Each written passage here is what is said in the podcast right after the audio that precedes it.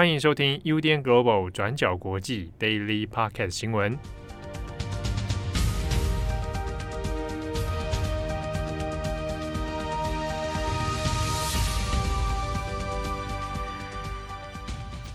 Hello，大家好，欢迎收听 UDN Global 转角国际 Daily Podcast 新闻。我是编辑佳琪，我是编辑慧仪。今天是四月二十九号，星期五。很快五一连假就要到来了，那今天呢，我们也来看看几则重大的国际新闻。对，今天的第一则一样要来更新乌克兰的最新状况。那首先是古特雷斯在基辅，那再来就是美国的军事援助。那我们之前有提到，联合国的秘书长古特雷斯会分别访问俄罗斯跟乌克兰，讨论在马利波撤离受伤乌克兰军队还有平民的事情。就在古特雷斯离开俄罗斯到基辅，跟总统泽伦斯基完成会谈之后，俄罗斯就在二十八号的晚上对基辅发动了空袭。这一场空袭呢，也是在四月的中旬之后，俄罗斯对基辅进行的第一场轰炸。那主要是俄罗斯先前在确认没有办法攻下基辅之后，就已经把军队集结到东部，展开所谓的顿巴斯战争。所以在那之后，基辅也开始陆续接待了来自美国啊，还有欧洲的高级官员来做访问。这样，那这次的空袭地点呢，是发生在基辅西部的市区，其中一枚的导弹就击中了住宅区，造成了至少十个人受伤。但是幸好，古特雷斯身边的幕僚已经证实，他们目前很安全，并没有受伤。但是古特雷斯本人呢，还是有点受到惊吓。他事后表示，在基辅遇到空袭，让他感到非常的震惊哦。会感到震惊的原因，并不是因为他人身处在这里，而是因为基辅是乌克兰人还有俄罗斯人的圣城。那泽伦斯基对此也有回应，他说：“这个空袭爆炸证明乌克兰不可以放松警惕，认为战争已经结束了。”那他也指控说，俄罗斯在基辅空袭，其实也就是要试图羞辱联合国。那其实俄罗斯类似的举动，我们在二十五号也有跟大家提过，像是当时候当美国的高级官员布林肯还有奥斯汀在坐地铁离开乌克兰之后。俄罗斯军队也就空袭了铁路系统，那试图发出一些攻击还有威胁的讯号。好，那讲完现在基辅的空袭，我们来讲一下马利波钢铁厂的最新状况。那这次古特雷斯跟俄罗斯还有乌克兰两国讨论的重点是聚焦在马利波的钢铁厂，因为里面还有很多受困的平民，还有受伤的乌克兰军人。古特雷斯日前就有见过了普丁。那根据报道。会面之后，普丁原则上是同意让联合国还有红十字会介入来撤离钢铁厂的人，但是乌克兰还是担心俄罗斯会借此来想要抓受困在里面的乌克兰军人来俘虏他们。相关的说法其实也是得到马利波当地官员的证实，他们认为俄罗斯不是真心想要协助撤离。那面对这样子的一个说法，俄罗斯这边当然是否认。克里姆林宫的发言人就表示，普丁已经说得非常清楚了，平民可以离开工厂，但是军人士兵必须要放下你的武器。所以我们可以看到，种种互相指控的说法其实不断发生。那古特雷斯这边也就说，不管怎么样，联合国就是会尽全力让人员可以安全撤离马利波。好，那么在马利波援救进度停滞的一个状况下。俄罗斯也同时在加强对顿巴斯的攻击，那施加猛烈的炮火。那西方国家对此其实也非常的担心，因为马利波跟乌克兰其他东部地区的战况很有可能就会影响战争的最后结果。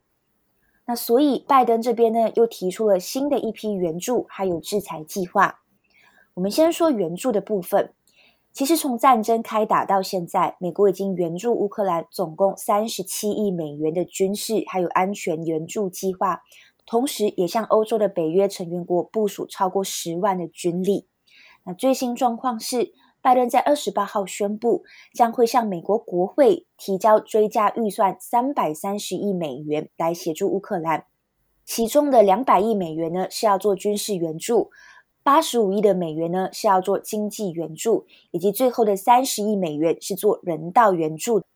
拜登就说这个援助计划至关重要，希望可以来帮助乌克兰保卫自己的国家。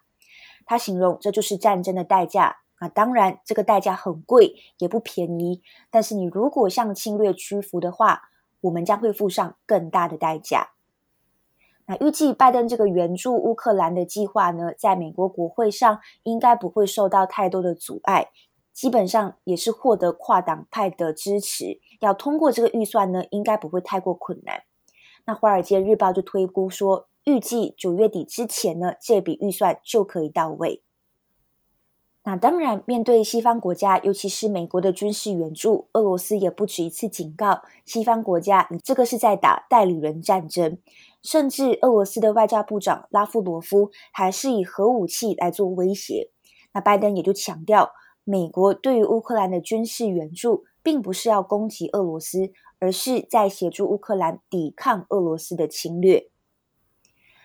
好，那军事援助之外，拜登这边也打算制裁更多的俄罗斯寡头还有权贵，希望透过扣押他们的财产来援助乌克兰，以及进一步将躲避制裁的行为定为犯罪。这个的意思是，俄罗斯的权贵呢跟寡头会利用一些资产啊来逃避制裁，那美国现在要没收这一些资产还有财产，并且要将逃避制裁入罪。那战争开打以来，其实可以看到，美国政府已经陆续制裁好几百位的俄罗斯权贵，还有国会议员。那想要冻结他们名下的资产，那美国的司法部其实也有跟欧洲的相关部门展开联合行动，那跨国追踪来执行资产的冻结，包括冻结俄罗斯这些权贵的银行账户啊，还有没收他们的豪华游艇，还有公寓等等。那主要是西方的国家，就是欧洲还有美国等等，希望透过制裁俄罗斯的权贵来施压克里姆林宫，那借此来增加俄罗斯的开战成本。那当然，俄罗斯的回应也是非常的强硬，一样也是带有威胁性。克里姆林宫的发言人在二十八号就表示：“你西方呢？”对于乌克兰的援助只会给地区带来不稳定，那甚至呢是危及整个欧洲的安全。好，那以上大概就是乌克兰的一些最新战况。好，下一则我们同样来看到关于中国北京、上海的疫情更新哦。面对中国即将到来的这个五一连假，那还有上海、北京的这些疫情状况，我们来做一个快速的整理。根据今天，也就是二十九日的时候，上海市卫健委通报，在前一日四月二十八日，上海新增本土病例是五千四百八十七例，还有无症状感染者九千五百四十五例，而新增的本土死亡人数则是五十二例。那目前整体来看呢，是可以看到上海的确诊数字是有稍微下降的趋势。那因此呢，在这一两天，也有许多网友在微博上开始期待说，是否有可能在五一连假之前获得更大范围的解封。不过目前呢，上海当局是还没有做出任何正式的回复的。而至于北京呢，从四月二十七号到四月二十八日这二十四小时之内呢，也再度新增了感染者五十六例。目前北京已经有累积一百九十四例的确诊者，在其中呢，范围涉及了十二个区域，其中就以朝阳区九十四例，还有房山区五十例为最多。这一些确诊案例当中呢，大部分都是以在餐厅用餐作为群聚的感染源。其中之一呢，就是在房山区是有确诊者到某个餐厅用餐，那就传染了一起用餐的人员，还有该店里的餐饮服务人员。那跟他一起共餐的人员呢，再进一步扩散到他参加的婚宴等等。那截至目前为止，在房山区的案例中，已经有超过五十人确诊。而第二个呢，则是在朝阳区的一间护国寺小吃，也有相关的疫情。同样呢，也是有确诊者到店内用餐，引发呢该店里面一起用餐的人员，还有餐饮店的员工都遭到了感染。那其中一例也一起在用餐的人员呢，他是一位老师，那进而引发了当地附近的学校学生以及家长的感染。在北京的治理方面呢，从二十五号以来，在朝阳区就设立了多个临时的管控区，也就是所谓的小区的部分封城。第一波呢，是从四月二十五号开始，包括潘家园街道、劲松街、双井街等等。那到了二十八日，又再新增了几个临时管控区。在这些区域内呢，商店啊、超市啊、医院会正常营业，但除此之外呢，只要是室内用餐的餐厅、KTV、网咖、健身房等等这些餐饮或是娱乐场所都是暂停营业的。此外呢，在这些所谓的临时管控区内，人们是不可以离开自己所住的这个小区，也就是社区的，并且这些人员呢都要进行三次的核酸检测，分别落在四月二十九日。五月一号以及五月四日，那最后呢，影响最大的这个中国五一连假就要到来了。那面对这一次的疫情，中国政府要怎么处理呢？是不是有可能会再度导致疫情跨省份的扩散？目前呢，北京还有湖北等等的多地的卫健委就表示说，五一假期已经快要到来了，但是呢，人员流动就会增加传播疫情的风险，因此呢，就呼吁当地居民非近期不要离开自己所在的区域，也是倡导就地过节，不要聚餐聚会等等。好，那未来的中国疫情更新有新的消息，我们也会再帮大家做新的补充。那最后一则呢，我们来看到的是关于欧美的影视消息。美国的著名喜剧演员，那他同时也是脱口秀的主持人 James Gordon，他今天宣布将会在明年正式离开他主持了一个长达七年的节目，也就是 CBS 的 The Late Late Show。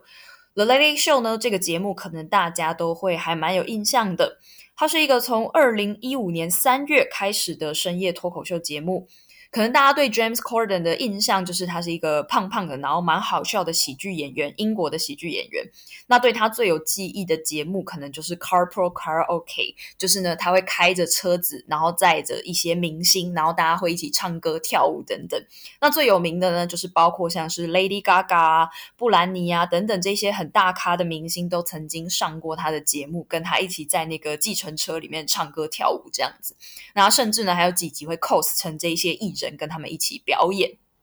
那另外呢，The Late Late Show 还有另外一个很有名的单元，就是 Crossword the Musical。这个节目我也是很喜欢啦，就是他们会利用跑到全世界的不同都市，然后呢，利用在那个马路红绿灯的时间。James Corden 就会带着一群音乐剧的舞团成员，他们会冲到十字路口上，就利用那个只有三十秒的红灯时间，去上演著名的音乐剧桥段。那演过的剧很多啦，包括说《The Frozen》啊，《悲惨世界》啦，然后还有《阿拉丁》啊等等，就是各种有名的音乐剧，他们都会上去表演，就是在马路中央这样子，然后强迫那些就是在等红灯的观众们观看这样。